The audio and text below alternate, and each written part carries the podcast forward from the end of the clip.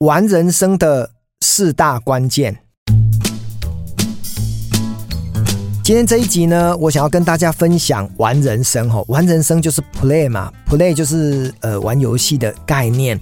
那人生要怎么玩呢？就像我的新书《生活是一场热情的游戏》哦，因为我很喜欢把游戏呢放在生活当中。因为如果你每天呢过着一成不变或者是非常乏味的一个单调的生活，你就会可能没有记忆点，甚至呃你会觉得非常的枯燥不好玩。那人生要怎么好玩呢？我们当然抱持着用闯关玩游戏的心态去。去面对它。那我今天提出了四点哦，就是怎么来玩人生，让自己的人生呢非常的尽兴哦。我觉得这个是人生在世每个人都能够去思考的重点哦。那我把我书里面呢提到了玩人生的有四个很好的方向跟做法哦，提供给大家哦。第一个呢，我提到的就是用故事过好生活。好，关键字当然就是这两个字，叫故事。那故事怎么来呢？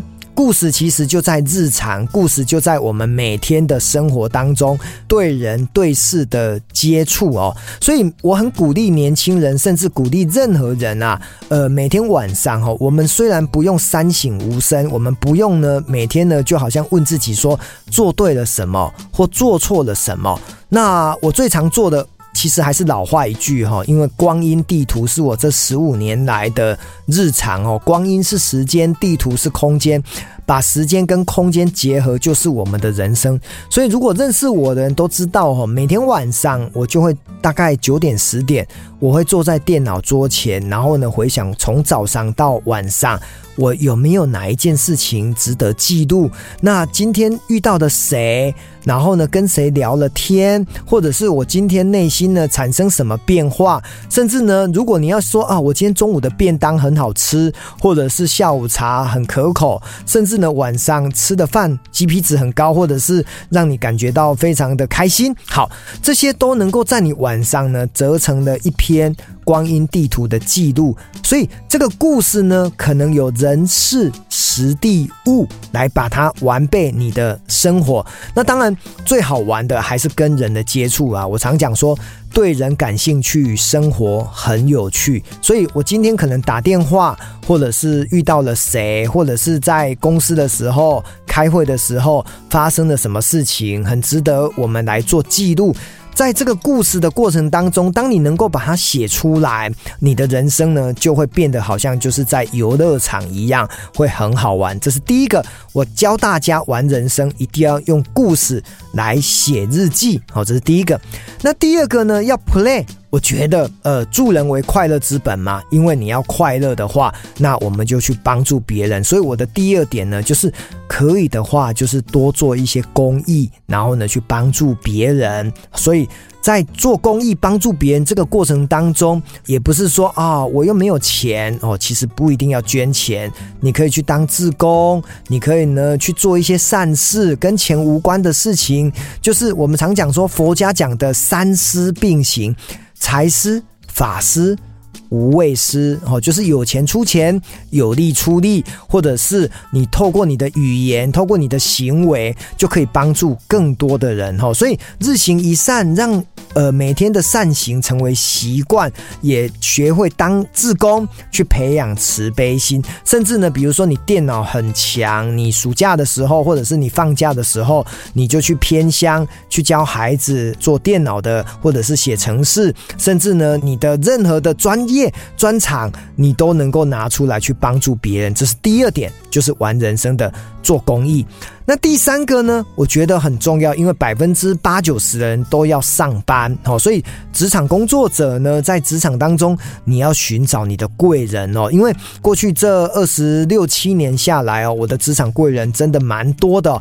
我常讲说哈，天涯必定有知音，职场必定有贵人，所以寻找你的职场贵人这件事情，会变成是一种很让自己的生活变得更好玩的关键哦。那怎么样来找到贵人呢？我提出三个做法哈。第一个，你一定要先做你自己感兴趣的职业，然后呢，在这个职业当中，就会有前辈，就会有这个比较能力比较强的导师教练，他就会来教你。所以呢，你就好好的跟他学，搞不好他就成为你的职场贵人。第二个呢，你要在公开的这个场合当中啊，就是呃学习呢，去发表自己的意见跟看法，让更多的呃你的职场的老老板呢来认识你哦。所以这个概念就像你要变得更外向。我常讲说，这世界上不是厉害的人拿走，而是敢的人拿走。当你越敢表达自己的意见的时候，有更多的职场贵人就会来找你哈，这是第二个。那最后第三个呢？其实要让职场贵人不断出现的关键，就是你不断的去解决别人的问题，不管是主管的问题、同侪的问题，或者是公司的大小事。当你愿意做更多解决有助于公司成长、公司业绩的事情的时候，你就会发现你的伯乐。就会出现哈，所以第三个就是用寻找职场贵人呢，让你的生活更加的好玩有趣哦。那第四个呢，呃，我提出来的玩人生的关键就是用热情来深耕人脉。好，热情跟人脉呢，怎么来结合哈？大家都知道，我是一个很热情的人，而这个热情呢，应用在你的工作生活当中，它会无往不利。那你的热情跟人接触之后呢，你就会是人、识相、是大体。当你懂得人际沟通，当你懂得应对进退的时候，很多人就喜欢跟你当朋友。当我的朋友越来越多的时候，我就能够用这些人脉去帮助别人。所以我常讲说，人脉的终极目的是利他。因为过去这十来年呢，我总说，我希望每一年呢都能够认识十个医生、十个作家。因为医生呢，可以让我来帮助更多我身边生病的朋友、亲戚、同学、同事，或者是有缘的众生。那认识作家呢，我可以跟他学习在书本上面的智慧，或者是在人生的写作道路上怎么样。把文章、把文字写得更好，甚至呢，我多听他们的演讲，我能够吸取他们更多的经验哦。这都是呃认识作家。那在过去我还在银行上班的时候，我认识更多的作家，其实还有一个好处，就是因为我的客户呢，比如说他非常的喜欢蒋勋老师，那我去认识蒋老师之后，我就能够请蒋老师签我朋友、我客户的名字，再把这本书送给他，就能够达到三。三方都非常开心的境界，因为呢，作者希望把书卖掉，而这个读者呢，看到他自己最心仪的偶像帮他签了名字，他也很开心。而我创造出这个连接的平台，我当然也是非常的。呃，欢欣鼓舞哦，所以用热情来深耕人脉，我们就能够去创造更多善的循环。所以，当我们结交更多的人，在你生命的过程当中，就会有更多好玩有趣的事情就会发生。好，所以呢，以上我提出了这四点，希望能够让大家的生活变得更加的有趣。我们一起用玩人生的态度来过我们的好日子。